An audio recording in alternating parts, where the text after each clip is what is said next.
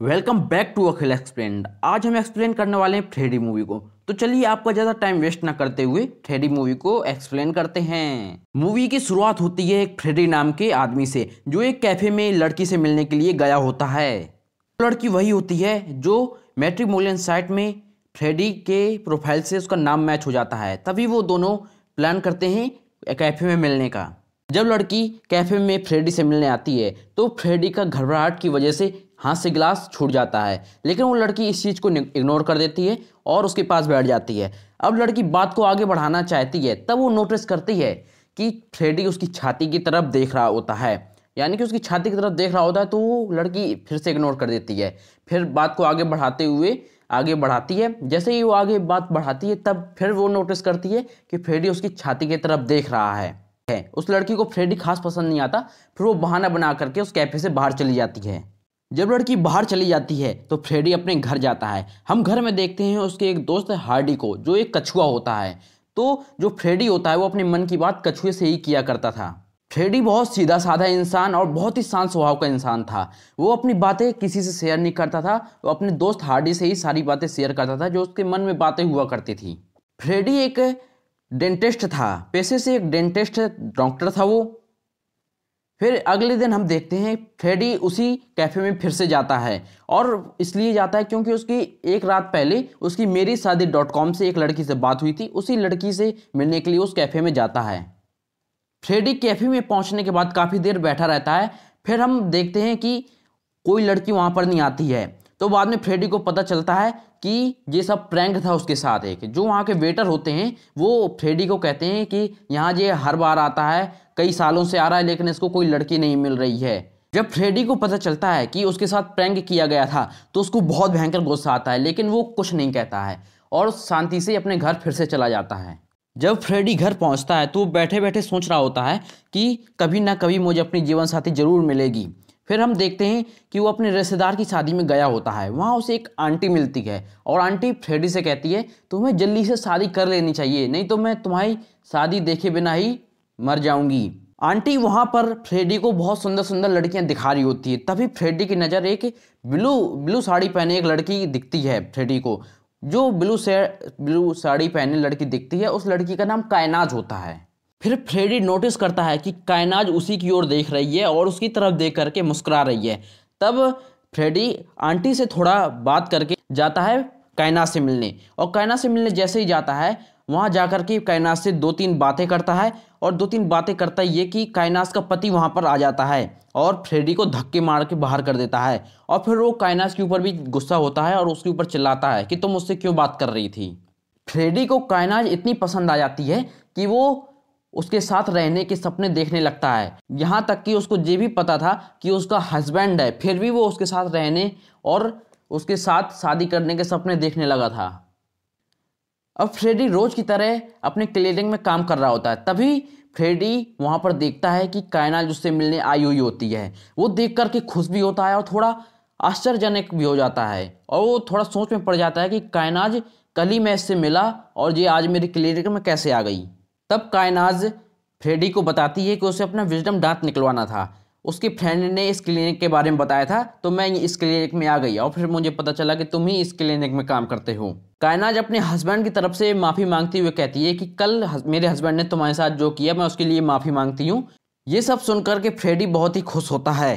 अब कायनाज दांत उखड़वाने का अपॉइंटमेंट लेकर के फिर अपने घर चली जाती है। कुछ दिन बाद कायनास के ऑपरेशन का दिन आ जाता है। तो कायनास फ्रेडी के पास जाकर के अपना दांत उखड़वा लेती है और दांत उखड़वाने के बाद अपने घर वापस आती है। जैसे ही कायनाज अपने घर वापस आती है तो वहाँ अपने पति को देखती है जो बहुत गुस्से में बैठा होता है और उसके पति का नाम रुस्तम होता है। तो गुस्से से कायनास से पूछता है, कहाँ गई थी तुम? और रोस्तम बेमतलब में कायनास को मारने लगता है। यहाँ हम देखते हैं कि फ्रेडी कायनास का, के घर का पता लगा करके उसके घर पहुँच जाता है और वो बाहर से ही देखता है कि उसका पति कायनास को मार रहा है। तो वो उसको बचाने के लिए जाता है। लेकिन जैसे ही वो थोड़ी दूर जाता है तो फिर उस, उसके मन में कुछ ख्याल आता है। फिर वो वापस लौट जाता है अपने अपने कार में, फिर फिर अपने घर चला जाता है। फिर अगले सीन में फ्रेडी के बचपन की कहानी दिखाई जाती है कि फ्रेडी के जो बाप था वो अपनी पत्नी को पहले गोली मारता है, फिर खुद को गोली मार लेता है और यही सब देखते हुए फ्रेडी देख लेता है। और इसी बात का फ्रेडी को बहुत भयंकर सदमा लगता है, तभी वो सभी लोगों से अलग दिखता है। बहुत ही सीधा साधा और बिल्कुल अलग सा अब अगले दिन हम देखते हैं कि कायनाज की चेकअप कराने का दिन होता है, लेकिन कायनाज फ्रेडी के क्लिनिक में नहीं आती। यही सब देख करके फ्रेडी परेशान हो जाता है और सोचता है कि आई कायनाज, आई क्यों नहीं? तो यही सब सोच करके फ्रेडी कायनाज को कॉल लगा देता है। जब वह कायनाज को कॉल लगाता है फ्रेडी तो कायनाज कहती है कि मैं नहीं आऊँगी। आने को मना कर देती है क्योंकि उसकी हस्बैंड ने उसके साथ मारपीट करी थी। तो फ्रेडी बहुत ही समझाता है कि आओ, फिर काफ़ी बार समझाने के बाद कायनाज मान जाती है और आने के लिए तैयार हो जाती है। जब कायनाज फ्रेडी के पास आती है तो फ्रेडी देखता है कि उसके चेहरे पर बहुत चोट के निशान होते हैं। तो फ्रेडी तुरंत समझ जाता है कि क्या हुआ था उस रात में। तो फ्रेडी कायनाज का मूड सही करने के लिए कोशिश करने लगता है। तो कायनाज फ्रेडी को बताती है कि उसका हस्बैंड नहीं चाहता कि वो किसी से, किसी और आदमी से बात करे। न किसी औरत से बात करे, न किसी आदमी से बात करे, उसका हस्बैंड यही चाहता है। तो इसलिए मैं किसी दोस्त से भी बात नहीं कर पाती हूँ। तो फ्रेडी उसको चुटकुलो सुनाता है और काफ़ी कोशिश करता है। तो फिर, उसका मूड सही, कायनाज का मूड सही हो जाता है। जब उसका मूड सही हो जाता है तो फिर वो हंस देती है और हंसने के बाद फिर वो अपने घर वापस चली जाती है। अब फ्रेडी कायनाज को बहुत पसंद करने लगा था। फिर एक दिन फ्रेडी कायनाज को फ़ोन करके बुलाता है मिलने के लिए। पहले तो कायनाज उसको मना करती है, लेकिन फ्रेडी के काफ़ी बार कहने पर वो मान जाती है और फ्रेडी से मिलने के लिए कायनाज आ जाती है। फिर फ्रेडी कायनाज से कहता है, जब तुम्हारा हस्बैंड इतना ही बुरा है तो उसे छोड़ क्यों नहीं देती हो? यहाँ फ्रेडी ये चाहता था कि वो अपने हस्बैंड को छोड़ करके मेरे पास आ जाए। लेकिन कायनाश कहती है, मैं ऐसा नहीं कर सकती। अगर मैं ऐसा करूँगी तो मेरा हस्बैंड मुझे मार ही डालेगा। फिर हम देखते हैं कि फ्रेडी और कायनाज की ऑनलाइन चैटिंग होने लगती है।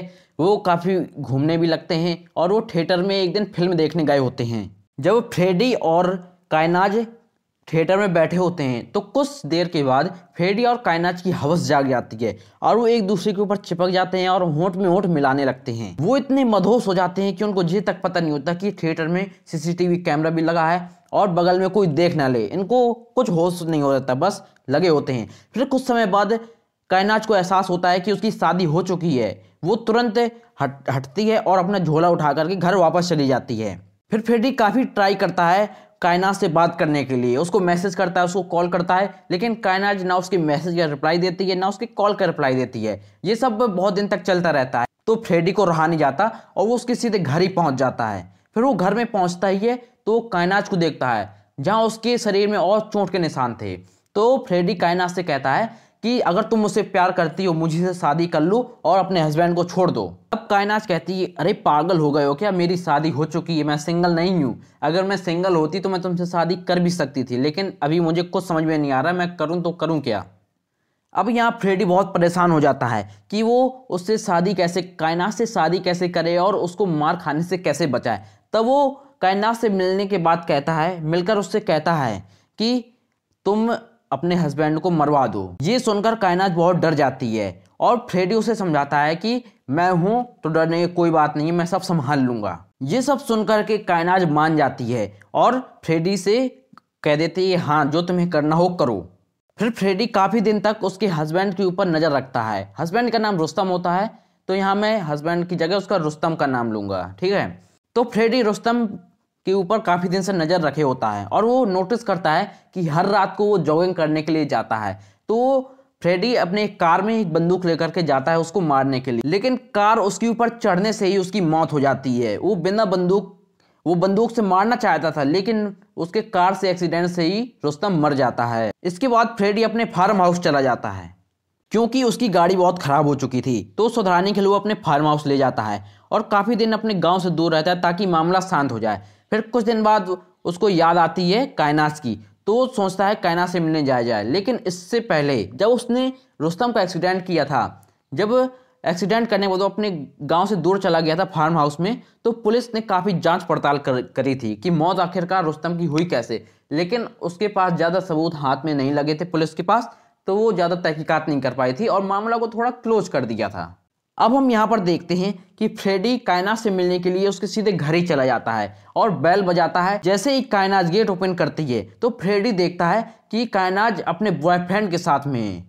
ये देख करके फ्रेडी को बहुत धक्का लगता है। तब फ्रेडी को समझ आता है कि उसका यूज़ किया गया है। तब कायनाज फ्रेडी को धमकी देती है कि दोबारा घर में आए तो मैं पुलिस कंप्लेंट कर दूँगी, तुम्हारे लिए अच्छा नहीं होगा। कायनाज इसलिए कह रही थी क्योंकि उसके पास सबूत थे। वो सबूत इस इस प्रकार थे कि उस कायनाज के पास फ्रेडी के मैसेज थे, जो जिसमें हस्बैंड को मारने की बात कही गई थी।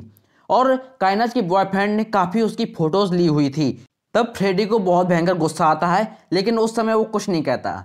वो फिर वापस अपने घर चला जाता है। अब रुस्तम का रेस्टोरेंट कायनाज के नाम हो गया होता था, क्योंकि कायनाज भी यही चाहती थी कि उसका रेस्टोरेंट मेरे नाम हो जाए और मैं अपने बॉयफ्रेंड के साथ मस्त रंगीन हो जाऊँ। यहाँ फ्रेडी घर में आकर के बहुत फूट फूट कर रोता है कि उसके साथ इतना घटिया मज़ाक किया गया। लेकिन वो एक सीधा साधा आदमी बन जाता है। अब फ्रेडी के अंदर बदले की भावना जाग जाती है और उसके मन में सिर्फ़ और सिर्फ़ बदला लेने की भावना चलती रहती है। अब अगले दिन हम देखते हैं, फ्रेडी उन्हीं के रेस्टोरेंट में जाता है और वहाँ जाकर के बैठ जाता है और एक से एक ऑर्डर करने लगता है और पीता है। एक ऑर्डर देता है, पीने के बाद फिर दूसरा ऑर्डर देता है, इसी प्रकार देता रहता है। और कायनाज और उसके बॉयफ्रेंड यही सब देख रहे होते हैं। तो कायनाज को रहा नहीं जाता और उसके पास जाकर कहती है कि आखिर तुम चाहते क्या हो? तब फ्रेडी कहता है, तुम दोनों मुझको सॉरी कह दो, मैं यहाँ से आराम से चला जाऊँगा। तब कायनाज का बॉयफ्रेंड फ्रेडी के मुँह में एक मुक्का मारता है और कहता है, अगर तुमने ये साइकोगिरी नहीं छोड़ी तो मैं ये सबूत पुलिस के पास दे दूँगा। फ्रेडी उस समय तो उसके बॉयफ्रेंड और कायनाज से कुछ नहीं कहता और चुपचाप अपनी कार में बैठ कर घर वापस आने लगता है। अब फ्रेडी चाहता था कि मैं उसके रेस्टोरेंट में गया हूँ तो वो मुझको सॉरी कहें। लेकिन भाई उन्होंने सॉरी नहीं कहा। तो अब वो बिल्कुल बदला लेने की सोच लेता है। अगर ये कायनाज और उसके बॉयफ्रेंड सॉरी बोल देते तो वो बदला नहीं लेता फ्रेडी। लेकिन अब फ्रेडी के को मजबूर कर दिया बदला लेने के लिए। तो अब फ्रेडी उन दोनों के ऊपर नज़र रखने लगता है। फिर एक दिन फ्रेडी मौका पाती एक चाबी वाले को उनके घर के पास लेकर जाता है और उनके घर की एक नकली चाबी बनवा लेता है, ताकि वो उनके घर में कभी भी घुस सके। अब फ्रेडी के पास उनके घर की नकली चाबी आ गई थी। तो एक दिन कायनाज और उसके बॉयफ्रेंड घर में नहीं होते हैं। तो उनके घर में घुस करके उसके खाने में सोन, सोने वाला पाउडर मिला देता है और जो उसका फेस वॉश होता है, कायनाज का कायनाज का फेस वॉश होता है, उसमें बर्तन धोने का लिक्विड मिला देता है क्योंकि जो कायनाज है, उसको बर्तन धोने वाले केमिकल से एलर्जी थी। अब कायनाज और उसके बॉयफ्रेंड उसके बॉयफ्रेंड का नाम यहाँ रेमंड था। तो कायनाज और रेमंड घर वापस आते हैं और दोनों लोग बढ़िया खाना खाते हैं और आराम से सो जाते हैं। और फ्रेडी रात में उनके घर आता है। वहाँ देखता है कि ये दोनों घोड़े बेच करके सो रहे होते हैं, क्योंकि भाई उन्होंने नींद का नींद का पाउडर लिया था खाने के साथ तो बढ़िया घोड़े बेच के सो रहे होते हैं। तो फ्रेडी कायनाज का फ़ोन लेकर के कायनाज का फ़ोन लेकर के सारे मैसेज डिलीट करता है और कॉल के डिटेल्स सारे डिलीट कर देता है। और रेमंड को दो तीन चांटे मारता है और उसका फ़ोन लेकर के भी उसकी उसके फ़ोन से सारे फ़ोटोज़ डिलीट कर देता है, जो कायनाज के साथ खींचे थे उसने। अब फिर आराम से फ्रेडी फ्री माइंड होकर के अपने घर चला जाता है। अब कुछ आधी रात जैसे ही होती है, कुछ सोते सोते आधी रात हो जाती है तो कायनाज उठती है और अपना फेस देखने के लिए शीशे में के पास जाती है तो देखती है अपना फेस देख करके बिल्कुल डर जाती है। वो देखती है कि उसके चेहरे पे दाग बने हुए थे, क्योंकि उसने सोने से पहले फेस वॉश यूज़ किया था, जिसमें बर्तन धोने का केमिकल मिला हुआ था। तो अब ये बहुत डर जाती है और अपने बॉयफ्रेंड रेमंड को जगाती है और दोनों लोग डर की वजह से कार में जा रहे होते हैं डॉक्टर के पास। जैसे ही रेमंड कार स्टार्ट करता है स्टार्ट हो जाती है, कार आगे जाने लगती है, लेकिन देखता है वो ब्रेक ही नहीं लग रहा। जैसे ही वो ब्रेक लगाता है ब्रेक नहीं लगता, क्योंकि फ्रेडी ने ही इस ब्रेक को ख़राब किया था। अब ब्रेक लग नहीं रहा था तो एक पेड़ में टकरा जाती है उनकी कार। अब उनको ज़्यादा चोट नहीं लगी होती है, वो जैसे तैसे अस्पताल पहुँच जाते हैं डॉक्टर के पास। वहाँ डॉक्टर कहता है कि जो चेहरे में दाग है, वो दो घंटे में चले जाएँगे। कुछ देर बाद कायनाज को पता चलता है कि फ़ूड सप्लाई अथॉरिटी वालों ने उसके रेस्टोरेंट पर छापा मारा है, क्योंकि एक कस्टमर ने फ़ूड में छिपकली निकली है, इस पर वीडियो बनाकर फ़ोटो खींच करके ऑनलाइन रिव्यू डाल दिया था। तो ये जो रिव्यू था, बहुत वायरल हो रहा था तो फ़ूड अथॉरिटी वालों ने इसके रेस्टोरेंट पे छापा मार दिया था और रेस्टोरेंट को बंद कर दिया था। तो कायनाज को पता चलता है कि ये फ्रेडी ही था। यहाँ कायनाज को और उसके बॉयफ्रेंड को पता लग जाता है कि जो इनके साथ हो रहा है, वो फ्रेडी ही कर रहा है। तो अब क्या है, दोनों लोग फ्रेडी के घर में जाता है, उसको मारने लगते हैं। यहाँ फ्रेडी को पता होता है कि ये दोनों उसके घर में आएँगे और कुछ मेरे साथ गलत करेंगे। इसलिए फ्रेडी पुलिस वालों को पहले ही इन्फॉर्म कर देता है और पुलिस इनके घर में पहले से ही होती है। तो अब पुलिस को पता चल जाता है कि ये दोनों फ्रेडी को मारने ही आए हैं। तो यहाँ पर कायनाज के माइंड में एक आइडिया आता है कि चलो पुलिस को हम ये सब बता दें। जो उसने कहानी बनाई हुई होती है वो कहा, सारी कहानी बताती है। जब वो कहानी बताने के बाद वो अपना प्रूफ दिखाने लगती है मोबाइल खोल करके। मैसेज ऐसे दिखाना चाहती है मैसेज और कॉल डिटेल तो उसको सब कुछ गायब मिलता है।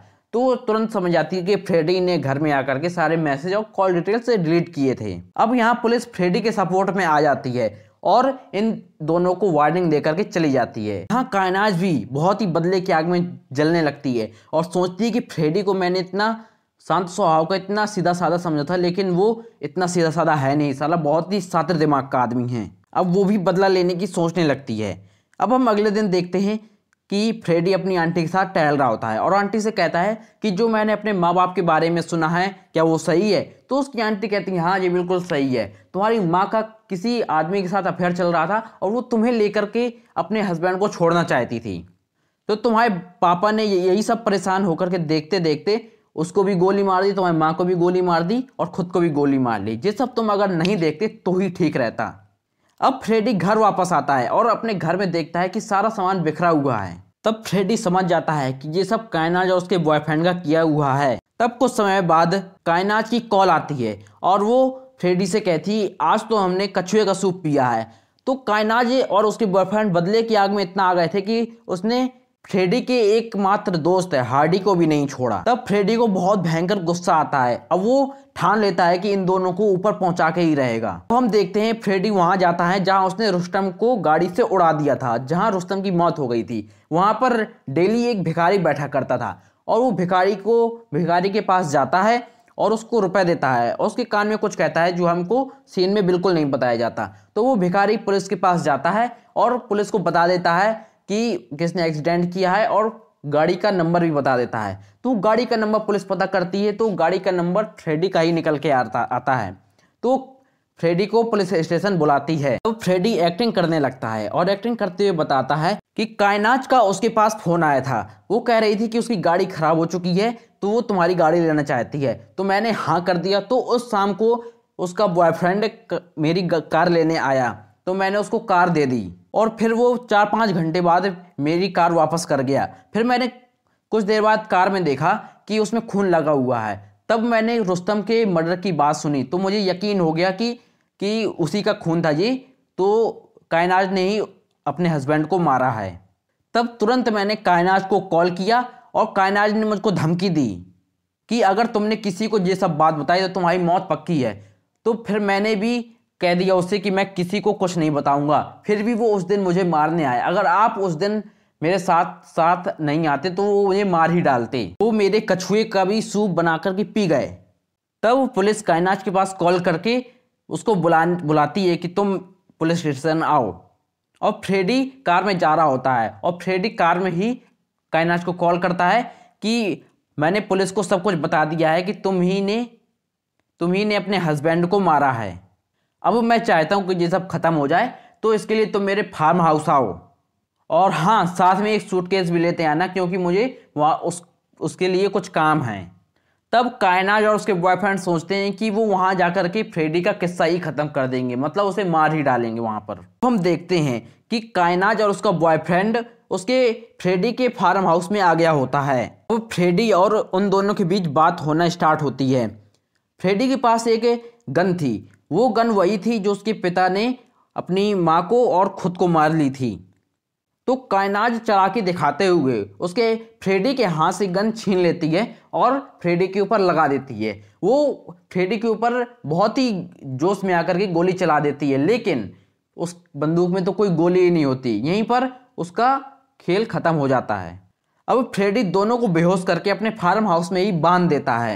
फ्रेडी यहीं पर रुक जाता जब उसने रेस्टोरेंट में जाकर के उन दोनों से सॉरी कहने के लिए कहा था, लेकिन उन दोनों ने सॉरी नहीं कहा। अगर वो दोनों सॉरी कह देते तो उनको ये सब झेलना नहीं पड़ता। अब फ्रेडी उनको पूरा मार डालने की ही कसम खा लेता है तो वो रेमंड का एक दांत तोड़ देता है, बिना एनास्थीसिया दिए हुए।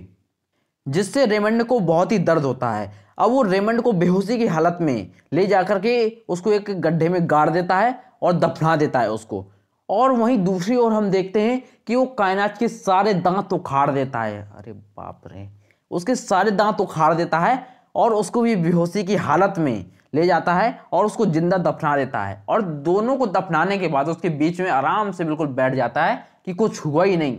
भाई, उसने दोनों लोगों को मार डाला और फिर भी वो इतने खुशी में और बिल्कुल ऐसे बना हुआ था कि उसने कुछ किया ही नहीं है। यहाँ हम दूसरी ओर देखते हैं कि पुलिस इन दोनों की तलाश में घूम रही होती है, क्योंकि ये दोनों पुलिस स्टेशन नहीं गए हैं और पुलिस सीधे उनके घर में पहुँचती है और वहाँ सीसीटीवी कैमरा लगा होता है। तो सीसीटीवी कैमरा की फुटेज देखती है कि वो दोनों संदूक लेकर के गए होते हैं। तो यहाँ पुलिस समझ जाती है कि ये संदूक लेकर के कहीं लग रहा है विदेश देश चले गए हैं। तो यहाँ हमको समझ में आता है कि फ्रेडी ने संदूक लाने के लिए क्यों कहा था। और बस यहीं पर मूवी खत्म हो जाती है। आप सोच रहे होंगे, यार, ये मूवी कैसे खत्म हो गई? मैं भी यही देखते वक्त सोच रहा था, यार, साला कुछ सस्पेंस बचाया ही नहीं, सीधे ही मूवी खत्म कर दी। और भाई, ऐसा लग रहा था कि अभी और आगे क्या होगा, आगे क्या होगा, और बीच में मूवी खत्म हो गई, हमको पता भी नहीं चला ये मूवी बहुत ही गजब की थी, और यहाँ हमको पता चलता है कि फ्रेडी टू भी आएगी, इसका अगला पार्ट भी आएगा, क्योंकि यहाँ तो बहुत ऐसी चीज़ें हैं जो पता होना बाकी है। तो जब फ्रेडी टू आएगा तो मैं उसका भी एक्सप्लेनेशन करूँगा। तो उम्मीद है आपको जी मेरा एक्सप्लेनेशन वीडियो समझ में आया होगा। अगर आपको एक्सप्लेनेशन मेरा समझ में आया हो तो वीडियो को लाइक कीजिए, अपने दोस्तों साथ शेयर कीजिए। मिलते हैं किसी नेक्स्ट वीडियो में। तब तक के लिए कीप वॉचिंग अखिल एक्सप्लेन्ड